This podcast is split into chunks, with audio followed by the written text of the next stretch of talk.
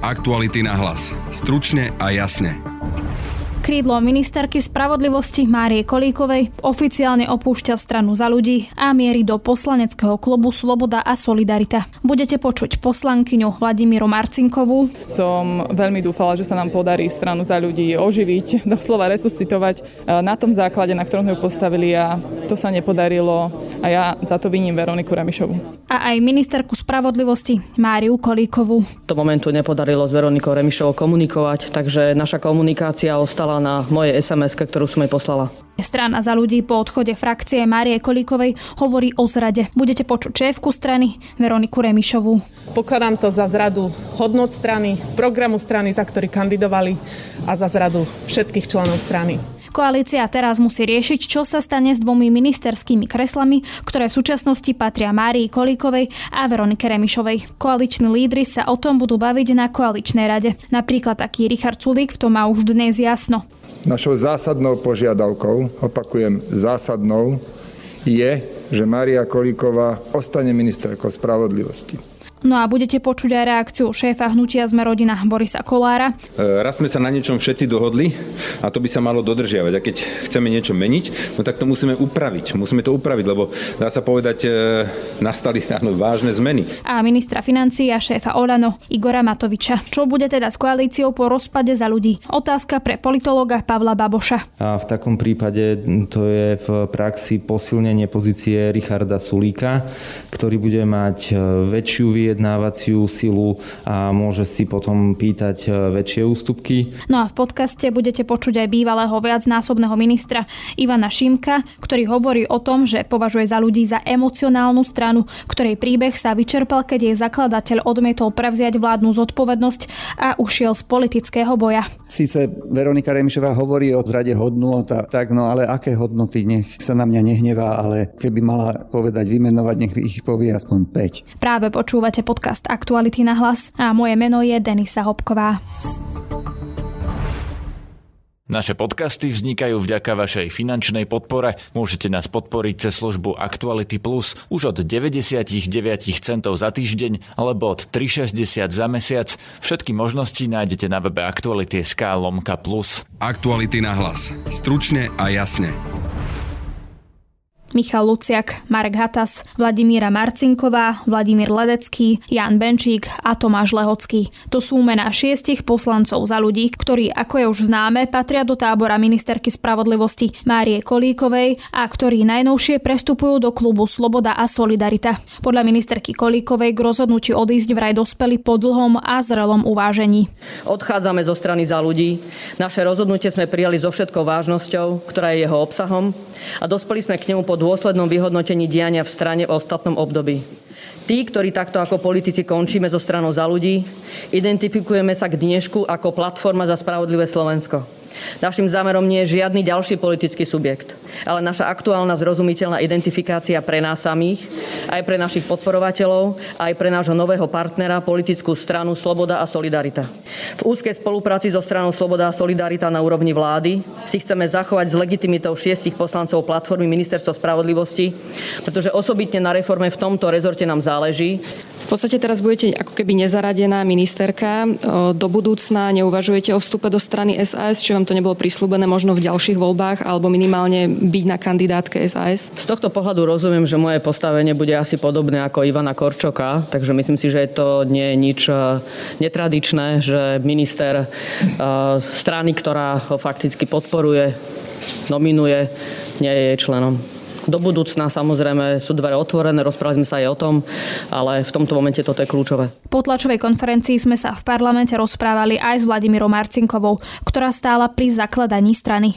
Je mi to veľmi ľúto a naozaj snažila som sa strane za ľudí zotrvať a bojovať za hodnoty, s ktorými sme ju zakladali do úplného konca, kým som videla nádej, že je možnosť na zmenu. Žiaľ, Veronika Remišová nás niekoľkokrát vyzvala na odchod a naozaj konala v rozpore s hodnotami, na ktorých sme túto stranu stavali, čiže sa už nedalo zotrvať v, ďalšej snahe. A mňa to osobne veľmi mrzí. Je to pre mňa emočné, lebo stranu som spolu s Andreom Kiskom spolu zakladala, stála pri jej úplných začiatkoch, zbierala, zbierala podpisy na to, aby mohla vzniknúť. Takže pre mňa je to naozaj osobne veľmi ťažké rozhodnutie. Kde sa podľa vás stal ten zlom, že uh, vlastne dnes stojíte tu a vstupujete do poslaneckého klubu Sasky? To nebol zlom, nebolo to nejaké rýchle rozhodnutie. Naozaj to rozhodnutie vo mne muselo dozrieť a možno som aj bola tým článkom, ktorý túto debatu naťahoval, ale práve z toho dôvodu, že som veľmi dúfala, že sa nám podarí stranu za ľudí oživiť, doslova resuscitovať na tom základe, na ktorom ju postavili a to sa nepodarilo a ja za to viním Veroniku Remišovu. Čo čakáte ďalej, že stane zo stranu? Mojou snahou bola nejaká koordinácia, úzka spolupráca s mládežnickou organizáciou strany za ľudí, ktorá je na novú stranu pomerne veľká, takže s nimi mám dnes dohodnuté stretnutie, kde sa chcem baviť o tom, že či si vedia predstaviť ďalšiu spoluprácu s platformou. Už skôr mi naznačili, že áno, že chcú pokračovať a podporovať nás v akomkoľvek rozhodnutí, politickom rozhodnutí, ktoré spravíme my. A takisto moji kolegovia boli v regiónoch, kde sa bavili s, s našimi podporovateľmi o tom, či budú podporovať naďalej aj platformu, keďže vystupujeme zo strany. A tie reakcie boli vo, veľko, vo veľkej miere pozitívne, aj keď to sklamanie samotnej politiky a budovania strany prežívame všetci. Oponenti Kolíkovej krídla situáciu vnímajú inak. Strana za ľudí po odchode Marie Kolíkovej hovorí o zrade a v stanovisku ministerke spravodlivosti pripomínajú, že dostala mandát na presadzovanie programu strany za ľudí. Nie program neoliberálnej ideológie do všetkých aspektov života spoločnosti. No a odchod a prestup Kolíkovcov okomentovala aj samotná šéfka strany Veronika Remišová. Včera večer som sa vrátila z pracovnej cesty v Estonsku do dosiahli sme vynikajúce výsledky a po ceste som si v novinách prečítala, na čom zatiaľ pracovala skupinka funkcionárov okolo Márie Kolikovej. Ale nie je to žiadna novinka, hovorím to už týždne, že skupinka dlhodobo rokuje so stranou SAS, ako aj odísť zo strany, poškodiť stranu a aj si zachovať svoje funkcie, ktoré vďaka strane a vďaka svojim členom práci našich členov majú. Pokladám to za zradu hodnot strany, programu strany, za ktorý kandidovali a za zradu všetkých členov strany. Rozpad klubu za ľudí zamestná aj celú koalíciu. Tá sa musí totiž zaoberať otázkou, čo bude s ministerstvami Veroniky Remišovej a Márie Kolíkovej. Podľa koaličnej zmluvy totiž dve ministerstvá patria práve rozpadajúcej sa strane za ľudí. Otázka teda znie, či Mária Kolíková a Veronika Remišová zostanú na ministerských stoličkách. Napríklad Richard Sulík hovorí, že zotrvanie Márie Kolíkovej na stoličke ministerky je zásadná požiadavka ich strany. Jaroslav Naď povedal, že ak teda Mária Kolíková odíde zo strany za ľudí, tak by mala prísť aj o svoju funkciu ministerky. Naopak sme rodina zase hovorí, že Veronika Remišová by už nemala byť ministerka, keďže sa môže 100% spoľahnúť len na dvoch poslancov. Čiže kde vidíte tú dohodu? Ja na to, a ja na to hovorím, že našou zásadnou požiadavkou je, že Maria Kolíková ostane ministerkou spravodlivosti. Máte už aj schválenú koaličnými partnermi, pretože Igor Matovič sa vyjadril predčerom takým spôsobom, že môžeme prepočítavať a jemu vychádza na základe tých počtov, že práve ministerka by prišla o svoje kreslo Dobre, čísla nepustia, o tom sa dá debatiť, ale potom je tu ešte aj politická rovina. My sme mali nárok na 2, niečo ministerstiev po voľbách, ale dostali sme 3, lebo ja som ustúpil z pozície ministra financií, na ktorú som si oprávne nárokoval. Tu som spravil jeden z mnohých ústupkov Igorovi Matovičovi a preto máme tri ministerstva. My sme pôvodne chceli len dve, ale medzi nimi jedno malo byť ministerstvo financií. Tak sme spravili ústupok a dostali sme tri. Ja, ja tu nevidím dôvod, aby sme o tomto čo len diskutovali. Predseda Oľano a minister financí Igor Matovič hovorí o tom, že koaličná dohoda je stále platná a tá prináša aj vysvetlenie, čo s ministerstvami. A koaličná dohoda je platná keď niekto chce rozbiť ďalšiu vládu alebo chce povaliť koalíciu, tak nech sa páči, môže ju vypovedať tú koaličnú zmluvu ale potom už to bude tretia položená vláda v rade, ktorú, ktorú tá daná politická strana položí. Ale myslím si, že aj keby sme teda otvorili na novo prepočítanie mandátov alebo kresla vo vláde na základe výsledku vo voľbách, tak strana SAS stále to bude vychádzať, čo sa svete stále iba pri mandát. Ja pevne verím, že to mali premyslené predtým, ak skočia do studne, že aké to bude mať dopady, takže uvidíme. Hovorím, pre nás je to nová vec, Neinformovali nás o tom. No a šéf hnutia sme rodina Boris Kolár vyhlásil, že nebude od nikoho žiadať odchod. E, raz sme sa na niečom všetci dohodli a to by sa malo dodržiavať. A keď chceme niečo meniť, no tak to musíme upraviť. Musíme to upraviť, lebo dá sa povedať, e, nastali áno, vážne zmeny. Nebudem žiadať nikoho odchod, ani pani Kolíkovej, ani pani Veronike Remišovej. Oni vstúpili do tejto koalície ako jedna strana a dostali tieto dva posty. Takže ja nemám ja si nerobím žiadny, ani personálny, ani stoličkový, žiadny nárok. Momentálne mám pri sebe politologa Pavla Baboša. Dobrý deň, vítajte. Dobrý deň. Tá situácia sa vyvíja cez ten deň. Vidíme, že momentálne to vyzerá tak, že tá debata sa začína a končí pri tom, že e, ako sa dohodnú v koalícii ohľadom e, kresla ministerky Kolikovej a kresla ministerky alebo vicepremiérky Remišovej. Ale čo teda dnes vieme je, že Maria Kolíková aj s jej frakciou odchádzajú zo strany za ľudí a vstupujú do poslaneckého klubu SAS. Mňa teda teraz zaujíma, že čo toto presne znamená pre koalíciu a či to znamená, že sa nevyhnutne musí otvoriť koaličná zmluva a budeme tam čakať nejaké zmeny, alebo to môže vlastne prejsť len tak bez ničoho. Ja začnem od konca. Nevyhnutne sa koaličná zmluva otvárať nemusí. Koaličná zmluva je skôr prejavenie nejakej dobrej vôle, ktorú od istého momentu politici spisujú na papier, ale ona nie je právne záväzná. To nie je zmluva ako iný typ zmluv, ktoré poznáme v právnom systéme. To znamená, že či už sa rozhodnú pokračovať v trojkoalícii alebo symbolickej štvorkoalícii, alebo či sa dohodnú na tom, že pani Kolíková bude musieť uvoľniť stoličku ministerky alebo nie. Čokoľvek vlastne vzíde z koaličnej rady, nemusí byť upravené v koaličnej zmluve. A čo to znamená pre koalíciu, tak e, má viacero možností. E, môže sa rozhodnúť, že teda bude pokračovať už len ako troj koalícia. A v takom prípade to je v praxi posilnenie pozície Richarda Sulíka, ktorý bude mať e, väčšiu vyjednávaciu silu a môže si potom pýtať e, väčšie ústupky. A znamená to zároveň mm, aj možno zostrenie nejakého e, konfliktu alebo nejakých treníc medzi Sulíkom a jeho stranou SAS a na druhej strane Oľano a predsedom Matovičom alebo teda premiérom Hegerom. No už keď spomínate toho Richarda Sulíka a to je jeho výhodnej pozícii, tak on hovorí, že jeho jediná podmienka je, aby Maria Koliková ostala ministerkou. Aké má vlastne kto karty, aké má karty rozdané, že kto čo vlastne môže a kto v tejto chvíli môže s čím vyjednávať. Že čo môže byť za tými zatvorenými dverami. A to, s čím môže vyjednávať e, Richard Sulík je, e, že nebude jednoducho podporovať mnohé zákony e, v parlamente a bez jeho podpory budú mať problém prejsť. Jednoducho, ak sa dohodne, alebo to nemusí byť ani dohoda, ak jednoducho sa k tomu odporu pridá aj opozícia, tak iba Oľano a Smerodina nebudú mať dostatok hlasu na to, aby im prechádzali zákony v Národnej rade. Na druhej strane len ťažko si viem predstaviť, aby Richard Sulík riskoval pad vlády, eh, či už z reputačných dôvodov, alebo aj strategických, keďže predčasné voľby by ho mohli zastihnúť v pozícii, ktorá nie je ideálna. On si ju môže oveľa výraznejšie vylepšiť eh, ešte do toho roka a pol alebo dvoch, kedy by bol riadny termín. Preto e, tam podľa mňa bude prebiehať práve tento súboj. Každý z tých aktérov chce získať čo najviac. To je úplne prirodzené a každý z tých aktérov bude zvýrazňovať e, to, čo je v jeho prospech. Richard Sulik určite bude zvýrazňovať, že má viac poslancov momentálne ako sme rodina. Igor Matovič bude asi zvýrazňovať, ako dopadli voľby a že keď sa mu nepáči, môže odísť. A jednoducho ide len o to, aby našli niekde ten kompromis, aby sa dohodli. Potom je to teda ešte Boris Kolár, keď už sa opäť bavíme o tom, že čo sa asi môže diať za tými zatvorenými dverami na tej koaličnej rade, ktorá bude, dajme tomu, v pondelok, ale možno, že bude aj skôr. Že v akej pozícii je teraz momentálne Boris Kolár? Či o tom môže v podstate rozhodnúť aj on? Boris Kolár má veľmi jasný vzorec správania.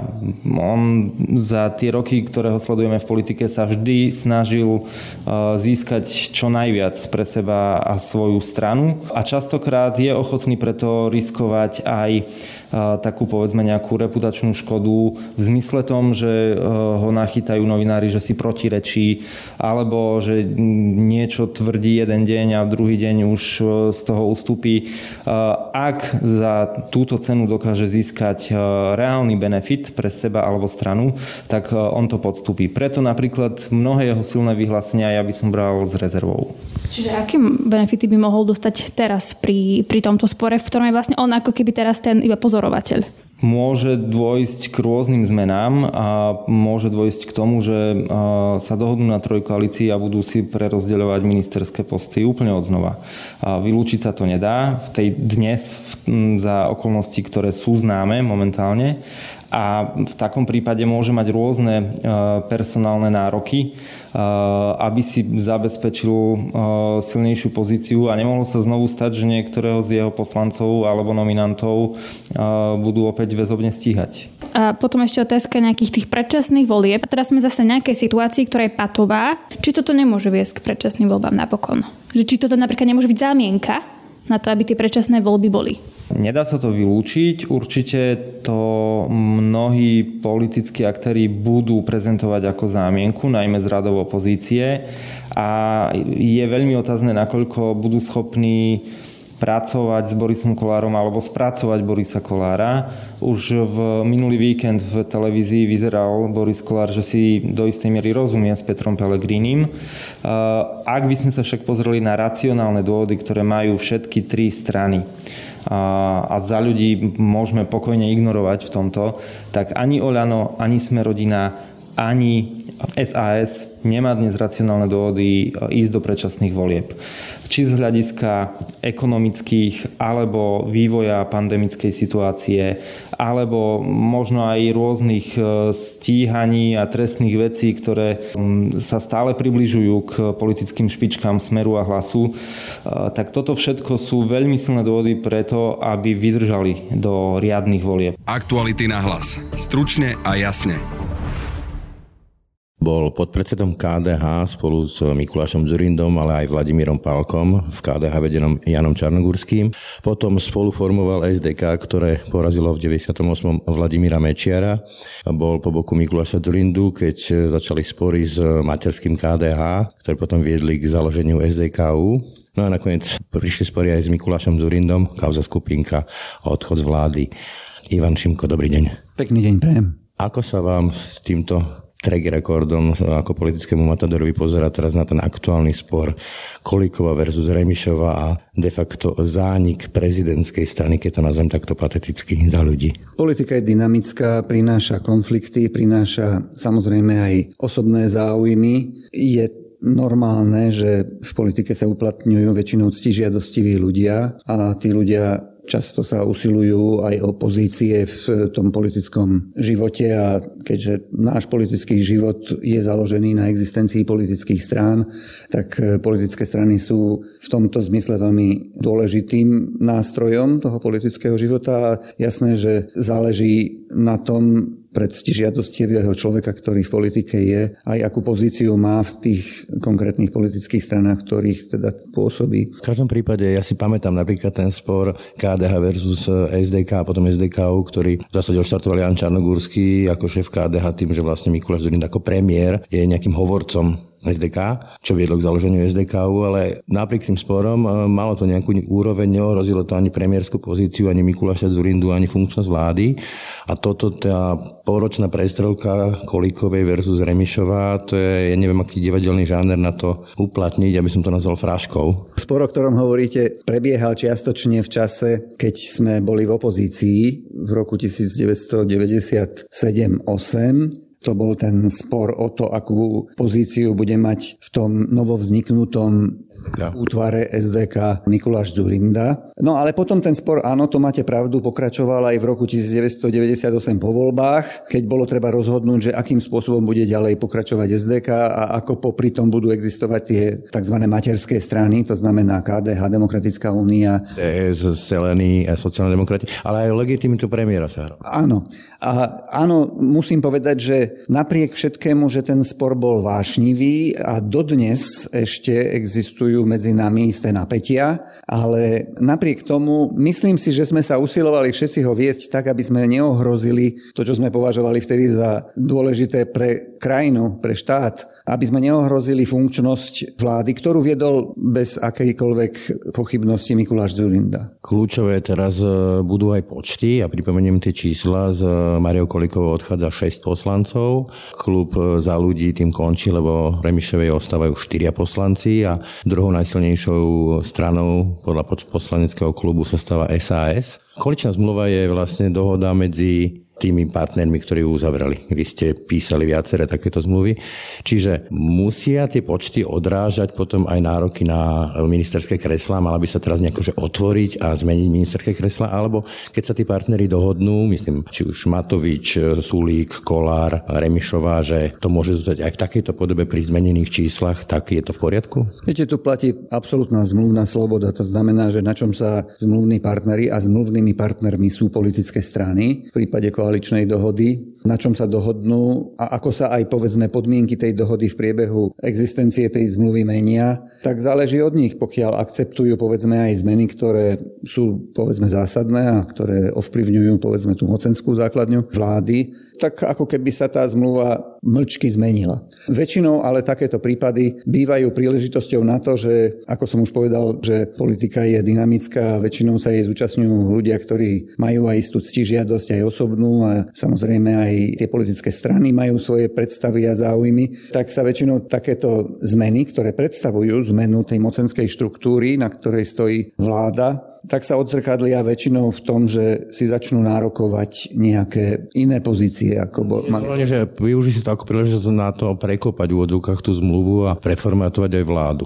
Mohlo by to potom viesť aj k pádu vlády alebo k rozpadu koalície, alebo to nepredpokladáte? Ako to sledujem a sledujem to dosť podrobne, sami vidí, že, sa, že toto nehrozí, pretože vlastne nikto v tejto chvíli nemá nejakú lepšiu alternatívu. Inou alternatívou by pravdepodobne boli predčasné voľby a nezdá sa mi, že by bolo v záujme zo žiadnej z existujúcich koaličných strán, aby, aby chceli predčasné voľby. To si myslím, že to nie je v ich záujme. Takže budú pravdepodobne uvažovať a nárokovať si možno nejaké iné pozície, ale, ale nepredpokladám, že... Iné pozície, čo viem, že v štátnej správe, štátne podniky a podobne? No, príležitosť skompenzovať. Môže to mať aj takúto podobu, môže to mať dokonca podobu takú, že povedzme sa aj vymenia nejaké ministerstva a tak. Stáva sa to a asi keby sme rozmýšľali rozmýšľali dozadu, sa tých 30 rokov sa to niekoľkokrát stalo aj na Slovensku. Ale môže to mať povedzme len, a to teraz hovorím len tak v úvodzovkách, tú podobu, že jednoducho váha, politická váha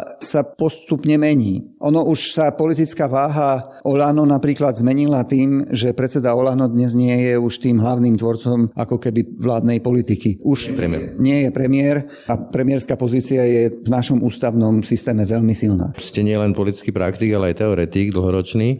Aká je legitimita, povedzme, Veroniky Remišovej ako vicepremiérky, čo je človek, ktorý napríklad môže viesť vládu miesto premiéra, keď tam premiér nie je, alebo ho tým premiér poverí, keď má k dispozícii vodovka 4 žetóny, ako tam hovoril Jozef Migaš? No, ja veľmi nerád používam tento výraz, lebo však sú to ľudia, osobnosti, za nimi stojí množstvo hlasov voličov. A teda to je vlastne hlavný zdroj legitimity. Hlavný zdroj legitimity je výsledok volieb. To proste je treba reš... ale, ale povedzme, že príde situácia, kde Veronika Remišová ako predsedníčka predsednička koaličnej strany uzatvárajúcej koaličnú zmluvu po voľbách má právo veta a má štyroch poslancov. Čo na to môže povedať, čo ja viem, Heger, Matovič alebo Kolár, že ty za koho hovoríš? Môže sa im to nepáčiť. A samozrejme, môžu jej položiť nôž na krk a povedať, že tak ty síce máš, lebo ak chceme hovoriť o legitimite, tá legitimita vyplynula z výsledku volieb, tá je, ona bola na čele tej strany a teda ako predsednička tej strany aj aktuálna, tak môže sa dožadovať sledovať toho, na čom sa dohodli vtedy. Lenže praktický stav v dynamickej politike, tak ako sa ona stále vyvíja, je taká, že ale z tých poslancov, ktoré získala strana za ľudí, tú stranickú disciplínu,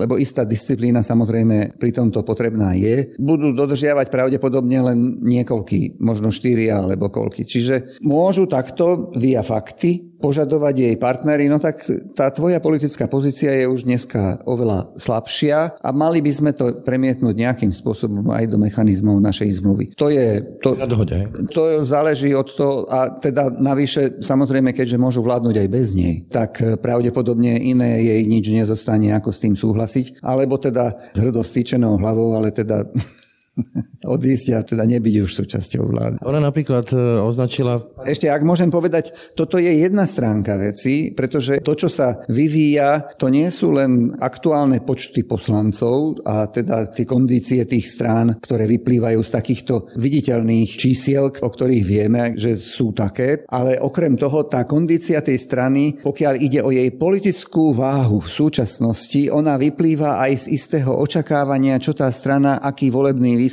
by dosiahla v najbližších voľbách. To do istej miery a s istou pravdepodobnosťou merajú tie prieskumy verejnej mienky. Chcete tým povedať vlastne, že keď e, bude nejaký človek veľmi vyskakovať na tej koaličnej rade, tak mu môžu povedať, no tak poďme do tých volieb a uvidíme, čo uhráš. Isté. Ono sa to nakoniec odzrkadluje nie len v tom, ako sa k vám správajú koaliční partnery, ale aj v akcie schopnosti a odvahe vlastne toho konkrétneho subjektu. No tak keď predsednička strany vie, že dlhodobo jej strana je hlboko pod čiarou zvoliteľnosti, no tak je jasné, že asi nebude mať záujem o predčasné voľby a skôr sa ich bude obávať. Samozrejme, správna politická činnosť v takom prípade je robiť všetko preto, aby zvýšila tú dôveryhodnosť svojej strany. Niekedy sa mi zdá, že to robia u nás tak trošku opačne. No ale tak... Na druhej strane Veronika Remišová v tej prvej reakcii označila odchod e, svojich poslancov za zradu. Vy ste tiež boli KDH, potom bola tá volebná strana SDK, potom prišlo zase KDH dvojité členstvo SDKU. Je to fér a legitímne označiť to za zradu, keď povedzme ten poslanec odíde z tej strany, za ktorú bol zvolený a dokonca prejde do poslaneckého klubu inej strany? No ústava hovorí, že poslanci sú zvolení priamo teda ľuďmi. Ústava nehovorí o tom, že je poslanec zodpovedný politickej strane. Imperatívny mandát. To by bola iná koncepcia mandátu. Ústava hovorí, že ten poslanec sa priamo svojim voličom a má konať podľa svojho svedomia a môže sa stať, a aj sa stáva, že tie predstavy toho poslanca, teda aj svedomie toho poslanca sa dostane do rozporu s tým, čo od neho požaduje tá politická strana. To je dôvod, ktorý nepochybne je legitimný, aby sa poslanec rozišiel s tou svojou stranou. Iná otázka samozrejme je, že aj tá politická strana investovala do volebnej kampane, na ktorej sa tak povediať zviezol aj ten poslanec. On bol síce súčasťou tej volebnej kampane, no ale v našom volebnom systéme sa mnoho tých poslancov v podstate v tej volebnej kampani tak trošku viezlo. Teda vytvára možnosť tento volebný systém, aby sa viezli. Takže je to samozrejme vec, o ktorej sa vždycky diskutovalo, už keď sa v roku 1920 vlastne tento volebný systém zaviedol, tak boli pri tom, ako sa schvaloval ten zákon volebný v Národnom zhromaždení, ešte v Prahe teda, tak boli veľké diskusie o tom, že či má byť poslanecký mandát viazaný alebo nemá byť. To bol, bol imperatívny. Áno, nebol imperatívny. Formálne v ústave bolo to isté, čo je aj v súčasnej ústave, ale zase tam činnosťou tzv. volebného súdu sa za prvej Československej republiky vytvorila prax, že vlastne poslanci, ktorí odišli z politických strán, tak e, prišli o mandát. Inými slovami, ak e, nesekali latinu, teda nerobili presne to, čo chceli ich predseda, tak mohli prísť o mandát. Áno. A to viedlo k tomu, že vznikla tá veľká peťka, myslím to bolo. Veľká peťka. Kde sa proste stretávali a to tam sa prakticky...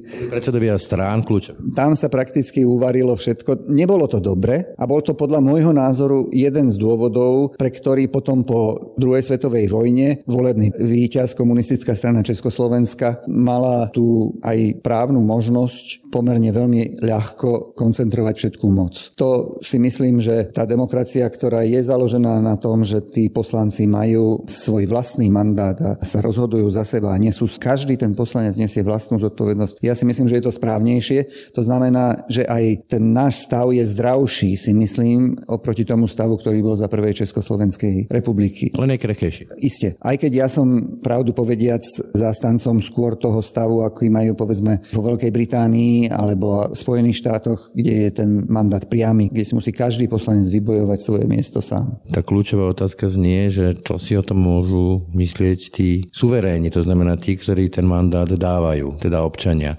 Však máme tu reparáciu krajiny po dvoch pandemických vlnách, valí sa na nás tretia vlna, nehovorím o školstve, zdravotníctve, infraštruktúre a tak ďalej a tak ďalej. A oni sledujú to, ako sa tu vadia o mandáty, o predsedníctva a podobne. Ja vidím trošku zo svojej osobnej politickej dráhy. Vy ste na začiatku spomínali, že som bol najskôr vo vedení kresťansko-demokratického hnutia, potom sme spoločne vytvorili Slovenskú demokratickú koalíciu, potom po tých zápasoch sme viacerí odišli z KDH a založili sme SDKU. I tam sme mali konflikty a ja som sa nakoniec do KDH vrátil a dodnes považujem svoj odchod z KDH za svoju najväčšiu politickú chybu. Myslím si, že politické strany, ktoré sú založené na nejakom predsa len zásadnom programovom základe, ktorý ani tí aktuálni šéfy tých strán nemôžu zmeniť. No nemôže niekto, kto sa stane predsedom predsedom KDH, zmeniť tú stranu na niečo, čo bude protikresťanské napríklad. Proste tam je nejaký základ, na ktorý sa môže aj ten volič dlhodobo spolahnúť, že ten základ tam bude. Alebo aj nech už je akákoľvek nejaká